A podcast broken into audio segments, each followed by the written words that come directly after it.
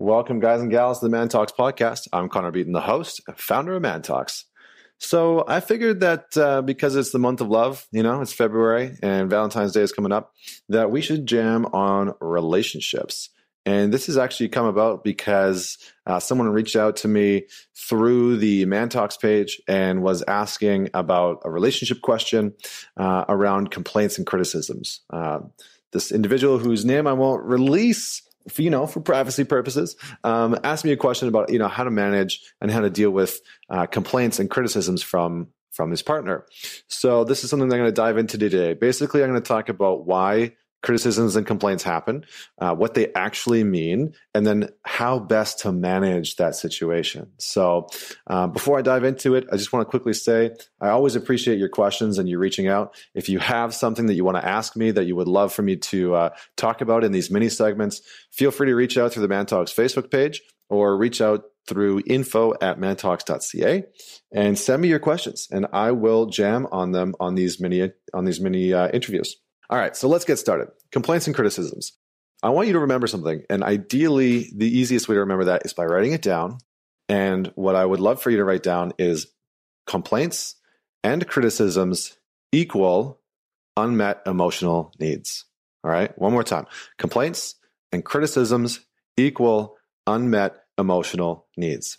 So this is really, really helpful. I found that for a lot of the guys that that we work with in the Man Talks community and that I work with specifically, helping them understand that when their partner comes to them and is complaining about something that they did or didn't do or criticizing something the you know the way that they did something that behind that complaint or criticism is actually an unmet emotional need. So there's something going on emotionally within the other individual that isn't being met. And the same is true for us. When we go to our partner and we're complaining about something, there's an unmet emotional need. Now, sometimes in those situations, we're upset or we're triggered because the other person is actually acting as a mirror for us. And we're complaining about the exact same thing that we should be doing. So, an example of that, very common dishes. If you don't have a dishwasher in your place, uh, or even if you do, a lot of the times couples will argue about these like little things around the house, right? So, your partner will come to you and be like, ah, oh, you never put the dishes in the dishwasher, right? Or like, oh, you never wash the dishes.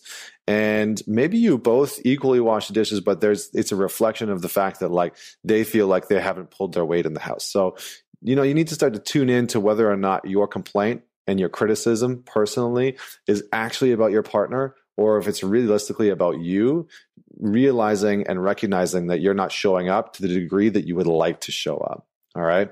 So that's just first and foremost. So what do you do when your partner comes to you and is complaining or criticizing you uh, about a specific thing, whether it's around the house or something that you did and didn't do? The first thing is really to pause and notice notice what your uh, what your sort of like instinct is. So some people are either going to instinctually want to defend their position, and other people are instinctually going to want to attack right? So most of us have a predominant form when we're being when somebody's complaining or criticizing us, uh, whether you go into defensive mode or attack mode. So the first step is start to notice that when your partner comes to you, what's your natural habit? Because you need to know that so you can start to mediate that and not push it aside, not ignore it, but to like you know call it out and just say, you know what, I hear you. I hear what's going on and I feel myself being defensive right now. So I'm just going to take a quick second here to sort of understand what's going on, right? That's step one. Step two, if there is something that you didn't follow through on, and this is really important when it comes to boundaries and agreements, you need to own what's true. All right. You need to own what's true. And what I mean by that is you don't need to own everything, right? Owning, taking ownership over things is one of the most like masculine things that you can do.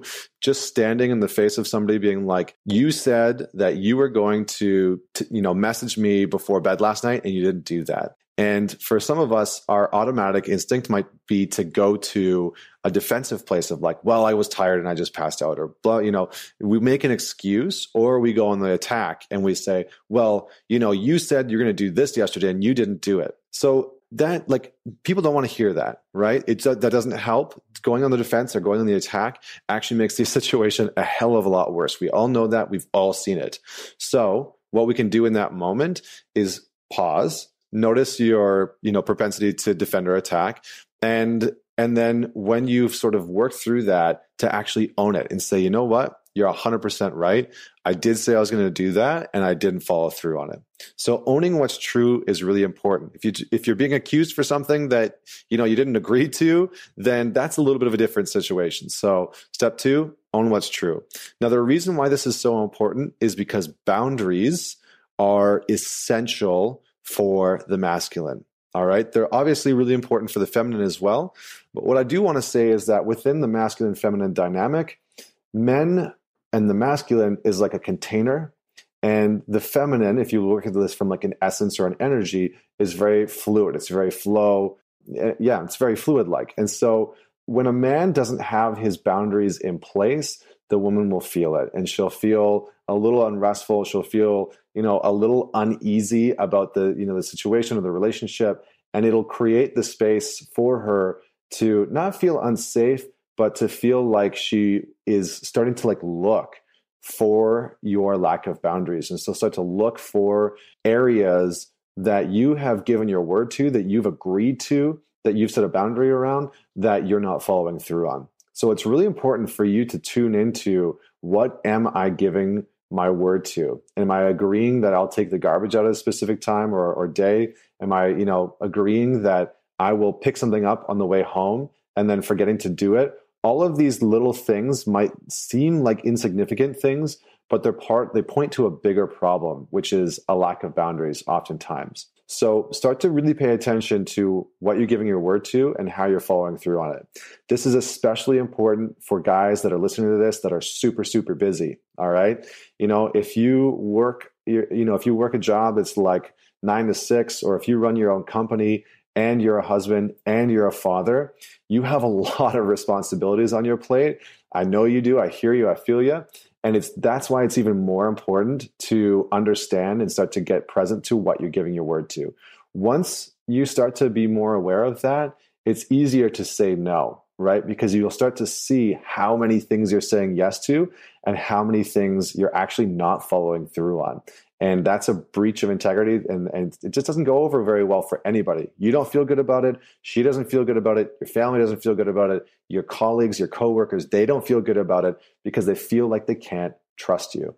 So that's number two. Number three is really uncovering the emotional need behind it so, what is she actually trying to say to you, right? When she says, "Oh, like you said you're going to do this before bed, you said you're going to text message me, you know, before you went to sleep, and you didn't do it, and you get defensive, and et cetera, et cetera, et cetera." What is she actually trying to say? Most of the times in those moments, what she's trying to communicate is something like, "I want to feel connected to you," and when you, you know, text message me before bed, I feel really connected, and that's my means of connection right? Um, maybe I want to feel loved, right? So she wants to feel loved by you. So behind all of these complaints and criticisms is that emotional need, right? I want to feel taken care of. I want to feel connected. I want to feel loved. Oftentimes it's a very simple emotional need that's just not being met.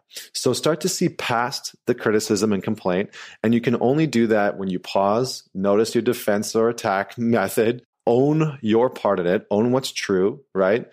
And and then start to see past that. And you can even ask questions like, you know, how does it feel when I don't do that? Oh, well, it feels like uh, you know you're unsafe or it feels like you just don't care right and you can start to uncover what she's actually trying to tell you what she's actually trying to say and when you can uncover the emotional emotional need and you've owned the part of the situation that that you like really didn't follow through on you'll actually in that moment be meeting that emotional need, right? So when you say, yeah, you're 100% right. I said I was going to do this and I didn't do it. And what I can commit to right now in this moment is this, right? So that is that is the way to communicate without trying to fix or solve the problem, which we have a tendency to do. It it allows us to not be defensive or attack. And what it really allows for is listening. It allows you to listen to your partner, hear what's going on past the criticism and the complaint, and allows them to you know, like really feel and know that they're heard and that you care. Uh, and then from there, you can take action. Right. So um, I hope that serves you well. Feel free to reach out to me either through, again, info at mantalks.ca. I'll respond as, as soon as humanly possible. If you have questions that you would love for me to talk about, reach out, let me know, or reach out through the Facebook page. And it's just Man Talks on Facebook or Instagram or Twitter. Looking forward to talking to you next week. So talk to you soon, Man Talk Tribe. Have a great week.